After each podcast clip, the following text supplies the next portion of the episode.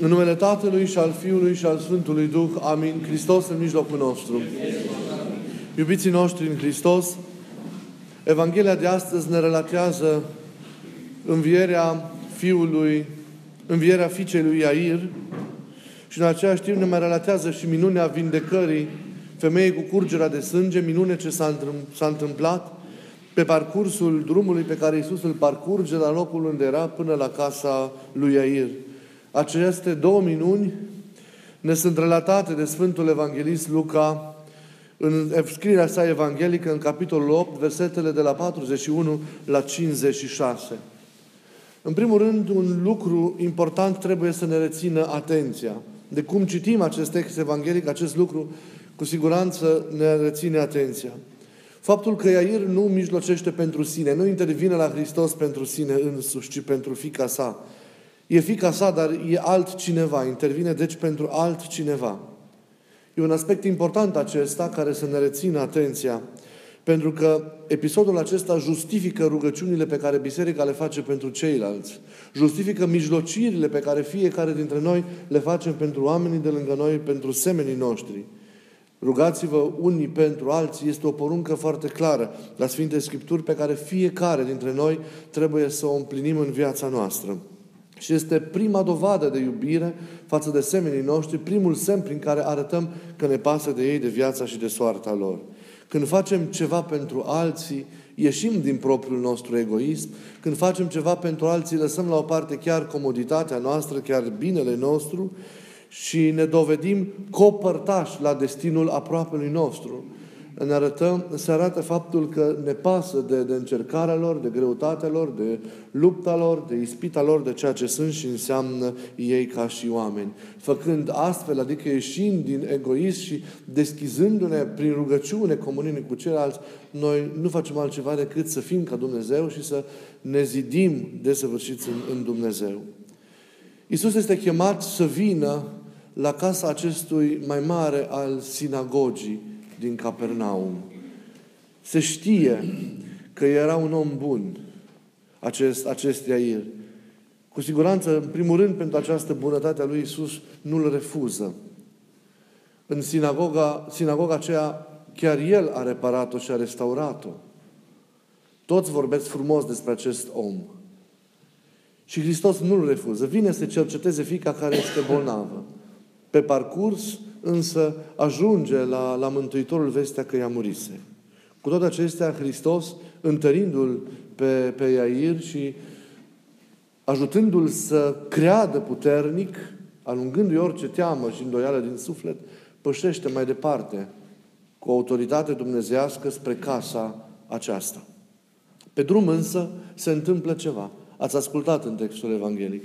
Vine acea femeie care își cheltuise toată averea cu medicii și care de 12 ani suferea de această boală cumplită a curgerii sângelui, nu găsise niciun leac, nu, nu știa cum să-și rezolve problema. A venit, s-a atins de Hristos și s-a vindecat îndată. Hristos sesizează această atingere, fapt care contrariază pe ceilalți apostoli, care și replică, atâta lume, Doamne, se îmbulzește în drumul Tău, în jurul Tău, toată lumea te atinge, toată lumea te înghesuie, se împinge în Tine. Cum spui, cum întrebi cine m-a atins? Dar Isus știa pe cine urmărește. Știa pe cine să descopere. Nu pentru că ar fi făcut nu știu ce păcat, ci pentru a da acea persoană ca exemplu, ca exemplu de credință.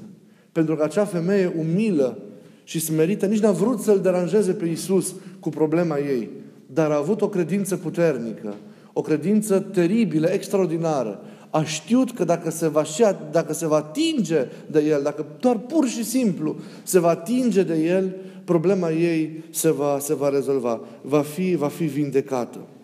Femeia a venit nu doar deci, cu o intenție precisă, dar și cu o credință puternică și nemai întâlnită.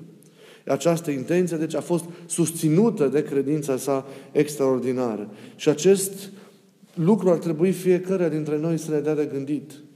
Pentru că toți venim la biserică, toți ne întâlnim într-o formă sau alta cu Hristos, toți ne atingem într-un chip sau altul de Mântuitorul, de Mântuitorul Hristos și nu peste toți se revarsă puterea sa dumnezeiască. De ce? De ce nu primim răspuns la căutările noastre de atâtea ori? De ce nu primim o rezolvare la anumite dileme pe care le avem și așa mai departe? Pentru că nu venim cu această smerenie, pentru că nu venim cu această credință profundă și îndoielnică.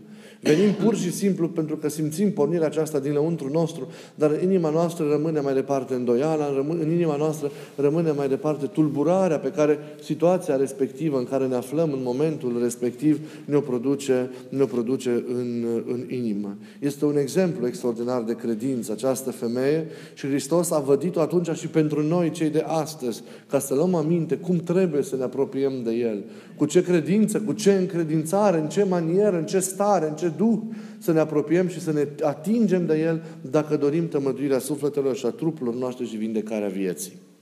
Iisus continuă apoi drumul său către, către casa lui Air. La uzul veștii că fetița aceasta de 12 ani a murit, el îi zice lui Air, probabil observându-i reacția de moment. Îi zice niște cuvinte paradoxale și de neînțeles pentru cei care îi înconjurau în acele clipe. Nu te teme. Crede numai și se va mântui. Nu te teme de ce auzi. Nu te teme de ce ți se spune. Nu te teme de, de, de confruntarea cu această realitate a morții fiicei tale. Tu rămâi neclintit în credință. Tu rămâi cu minte acolo în mijlocul furtunii. Tu rămâi netulburat în mijlocul acestei, aceste, acestor vești acestui vârtej care te izbește. Tu rămâi acolo cu minte așezat, liniștit pe stânca aceasta a credinței tale pe care ai avut-o și o ai. Și ea se va izbăvi, ea va depăși, ea va trece peste acest moment delicat și tu însuși vei trece, vei trece peste, peste el. E cuvântul pe care, iubiții mei, și fiecare dintre noi nu trebuie să uităm. Sunt cuvintele care și nouă mereu trebuie să ne răsune, să ne răsune în, în urechi. Cu aceste cuvinte, cu această încredințare pe care ne-o face Isus, prin aceste cuvinte, noi trebuie să sfidăm de fiecare dată și boala, și moartea, și încercarea, și suferința de orice fel. Teama în astfel de momente de neliniște este izgonită afară prin credință. Tulburarea în astfel de clipe delicate pe care de multe ori le traversăm în viața noastră este izgonită afară prin credință. Aceste cuvinte trebuie să le avem mereu în minte în astfel de clipe. Nu te teme, orice ar fi, oricât de tare ar bate vântul, oricât de înverșunat ar fi furtuna într-un moment sau altul, într-un chip sau altul lovindu-te în viața ta, tu nu te teme. Tu stai liniștit, încredințează-te și stai cu minte pe piatra aceasta a credinței și ea va trece și toate se vor rândui și se vor așeza cum e cel mai bine. Credința e mai tare și decât moartea, și decât boala, și decât durerea, și decât suferința, și decât orice încercare și orice furtună care lovește într-un moment sau altul viața noastră. Prin, prin credința pe care noi o avem, prin încredințarea pe care ne-o dă realitățile credinței, pe care noi le cunoaștem, noi conferim un alt sens durerii, suferinței, morții. Credința ne dă în primul rând acest har de a înțelege ce e durerea, de a înțelege ce e suferința, de a înțelege ce e boala, de a înțelege ce e moartea atunci când ne confruntăm cu astfel de realități în viața, în viața noastră. Ne dă apoi credința harul de a asuma, de a le putea accepta, de a le interioriza, de a le trăi de a, harul de a purta durerea, deci, și în același timp de a o duce și de a o transforma în, într-o veritabilă biruință.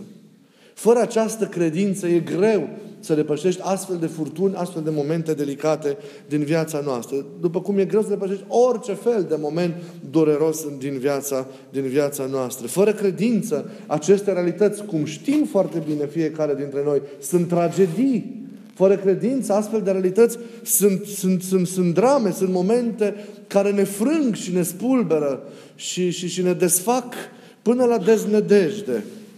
Înțeles însă prin credință, iubiții mei, orice moment, de, orice moment de suferință, orice moment de durere, orice moment din acesta delicat prin care trecem, dar înțeles prin credință, interiorizat prin filtrul credinței, cu tot ceea ce ea ne oferă, Astfel de momente devin momente de har. Devin momente privilegiate. Devin momente care ne înalță.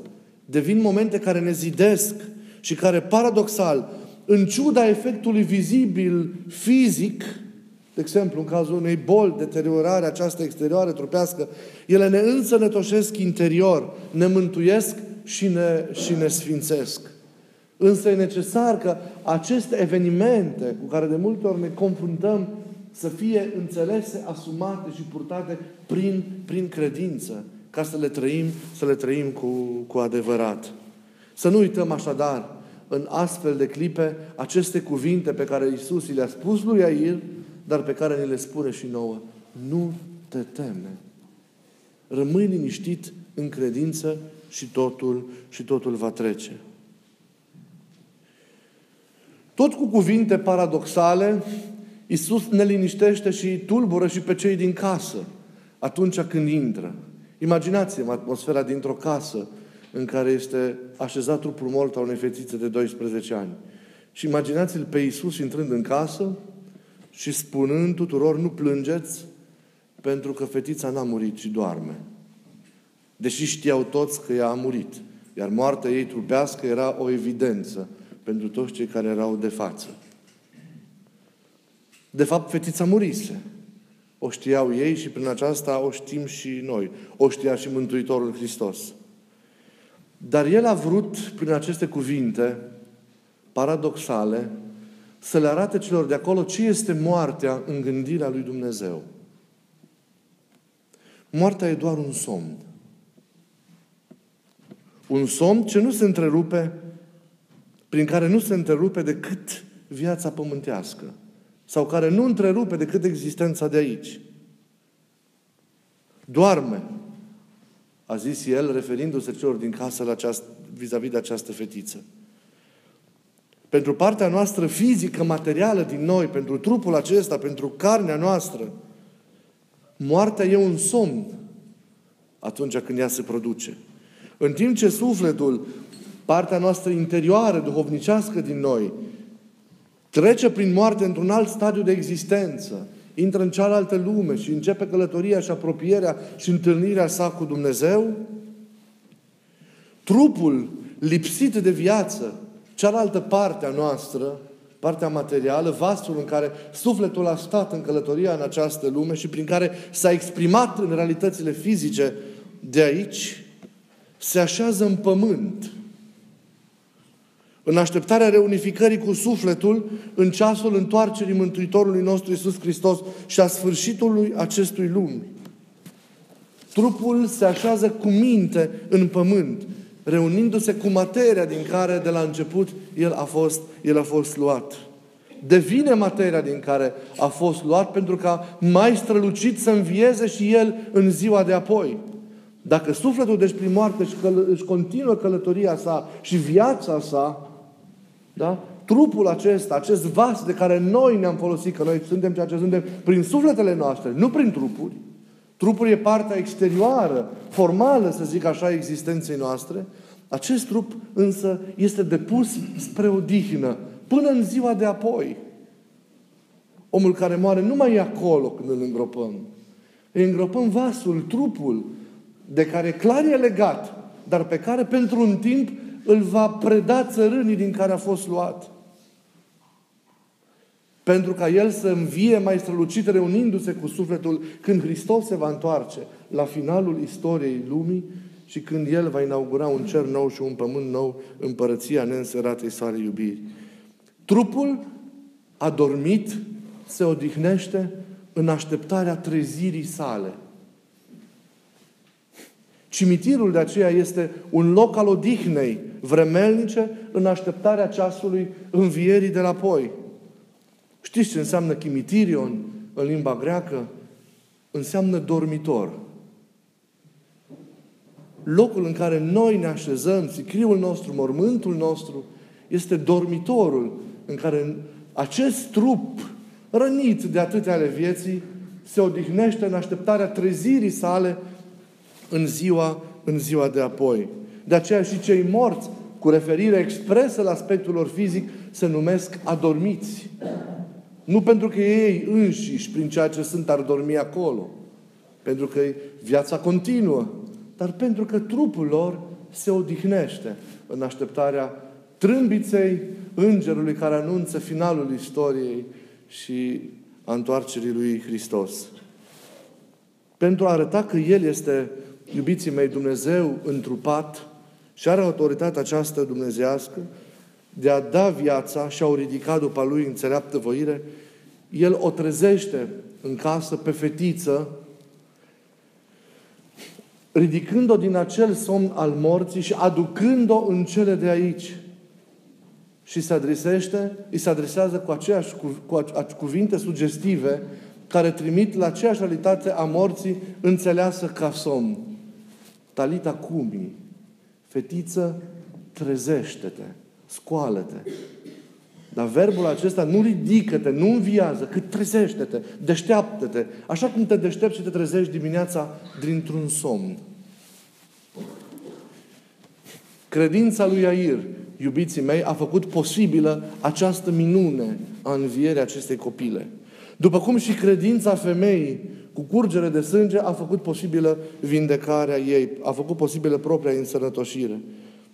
Îndemnul lui Iisus de a crede leagă cele două minuni între ele.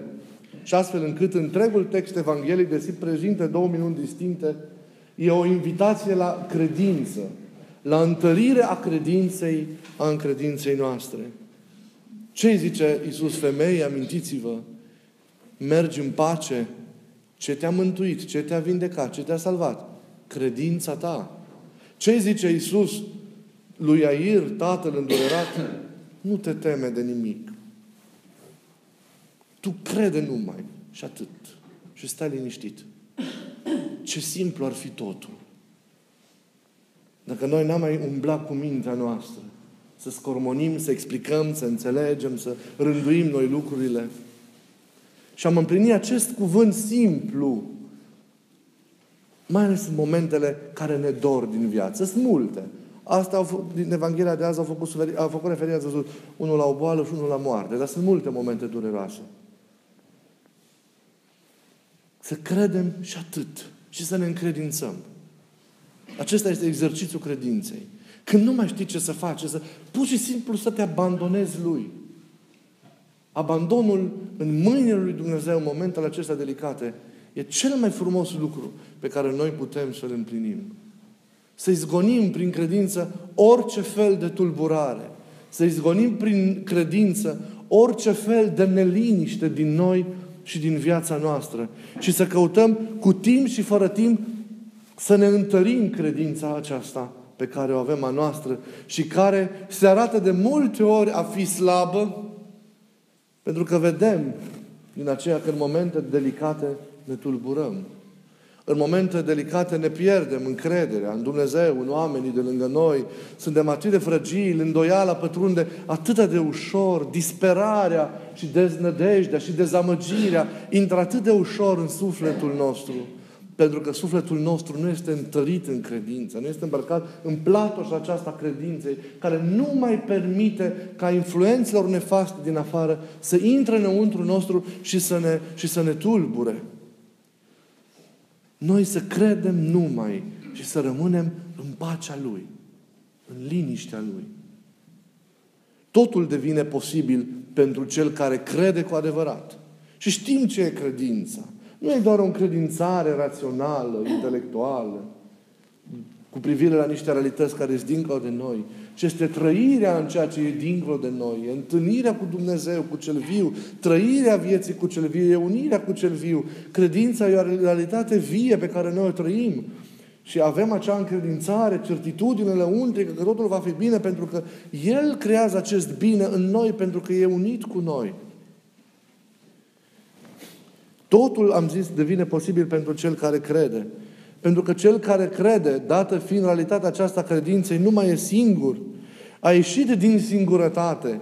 Cel care crede a ieșit din izolare și a schimbat credința sa și a schimbat uh, condiția sa umană, fundamental. El nu mai este același om, singur, dar izolat prin, prin păcatul pe care l-a săvârșit. El este acum cu Dumnezeu. Cel care crede trăiește cu Dumnezeu. Cel care crede trăiește prin Dumnezeu. Viața sa e altoită pe viața lui Dumnezeu, astfel încât viața aceluia devine propria sa viață. Pe toate le împlinește prin Domnul. Ce zice Sfântul Pavel? Un lucru pe care și noi ar trebui să-l zicem dacă trăim așa profund credința. Pot totul prin Hristos care mă întărește. De aceea nimic din ceea ce e cu adevărat veritabil nu poate lipsi celui care crede. De fiecare dată, în virtutea acestei relații, obiectul doririlor noastre devine mereu o realitate pentru noi. În virtutea acestei relații cu Domnul, care este practic inima credinței, toate doririle noastre devin realitate, pentru că El este împreună cu noi. Și orice îi cerem lui, El ne oferă, El ne dă. Iată cum pentru cel care crede totul e posibil. Și mai mult decât atât, pentru cel care crede chiar imposibilul devine posibil. Chiar imposibilul devine posibil. Prin credință necunoscutul devine cunoscut. Prin credință Dumnezeu dă sens la toate și luminează întreg arealul vieții noastre și îl transformă. Să căutăm. Asta este chemarea Evangheliei din această duminică. Și vă rog să o rețineți și cu această invitație spre lucrare potrivită să plecați acasă.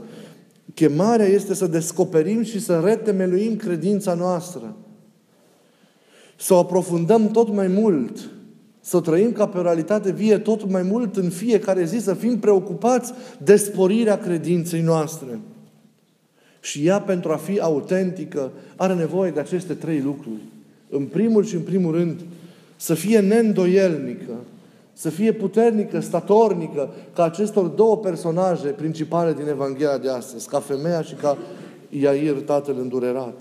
Apoi să fie credința noastră, ca să fie autentică, să fie o credință dreaptă, o credință după lege, așa cum ne-a lăsat-o Mântuitorul Hristos, cum ne-au predat-o Sfinții Apostoli și cum au tâlcuit-o în două milenii de existență a Bisericii, părinții Bisericii. Deci nu o credință după capul nostru, ci o credință în adevăr, așa cum ne oferă biserica ca o mamă bună. Și apoi, ca să fie autentică, ea trebuie să fie îngemănată cu fapta bună. Să fie unită cu fapta bună, ca expresie a dragostei față de oameni, ne uitând că dragostea de Dumnezeu se manifestă ca dragoste față de oameni și ne uitând ceea ce în acest sens Sfântul Apostol Iacob scrie în epistola sa în Noul Testament, credința fără faptă e moartă, e nulă, e inexistentă. Deci credința trebuie să fie neîndoielnică, trebuie să fie dreaptă și să se manifeste în faptele bune, să se manifeste ca și milostivire, ca și iubire. Și atunci credința noastră este adevărată. Să căutăm să înmulțim și să sporim credința și să putem spune în fiecare clipă, să ne repetăm în mintea noastră cuvintele acestea pe care Mântuitorul azi le zice lui Iair. Oricât ar fi de greu, în multe momente, tu nu te teme. Tu doar crede și lasă-te purtat pe mâinile Lui. Și atât. Iubiții mei în Hristos, astăzi Biserica îi prăznuiește ca în fiecare an, la data de 8 noiembrie, și pe Sfinții Arhanghel Mihail și Gavril, și odată cu ei pe toate puterile netrupești, adică pe toate duhurile slujitoare ale lui, ale lui Dumnezeu, adică acele ființe fără de trupuri credincioase ale lui Dumnezeu și totodată prietene și ocrotitori ai, ai noștri. Pe toate netrupeștele puteri, Biserica le prăznuiește în această zi de 8 noiembrie, deși nominal îi amintește pe mai mari arhanghelilor Mihail și Gavril, cu un rol care au jucat un rol atât de important în istoria, în istoria mântuirii noastre, în istoria, în istoria oamenilor. Îi prăznuim astăzi pe cei care împlinesc voia lui Dumnezeu, pe cei care deci au fost creați duhuri slujit, ca duhuri slujitoare înainte de crearea acestei lumi.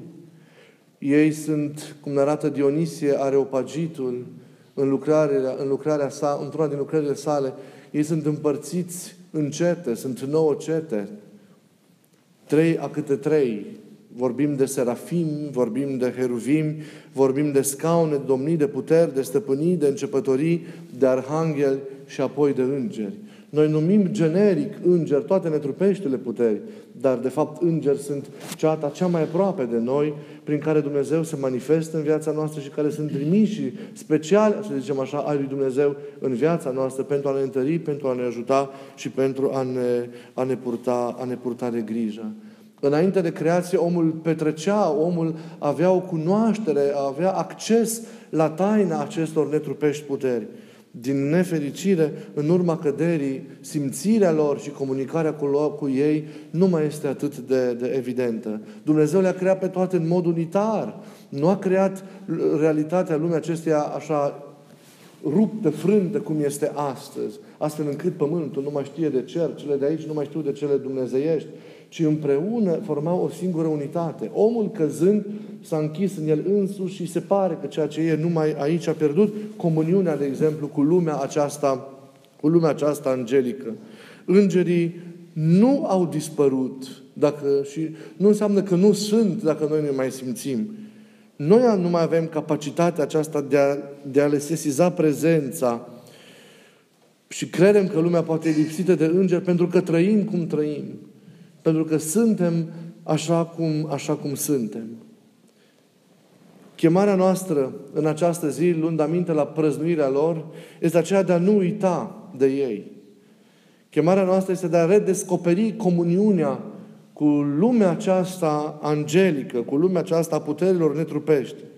Să conștientizăm tot mai mult faptul că împreună cu ei formăm o familie, așa cum o formăm o mare familie a trupului tainic al lui Hristos, așa cum o formăm cu toți îngerii, cu, cu toți sfinții și cu toți drepții, dar și cu cei dragi care au trecut dincolo de hotarul acestei, acestei lumi. Că trebuie să devenim împreună locuitori cu ei în Ierusalimul Ceresc, că ne aparținem unii altora, că trebuie mereu să desfințăm orice barieră dintre noi și ei pentru a trăi tot mai profund această comuniune. Ziua de astăzi ne îndeamnă să ne ridicăm la înălțimea și la frumusețea vieții lor. Pentru că și noi suntem chemați să devenim îngeri în trupuri.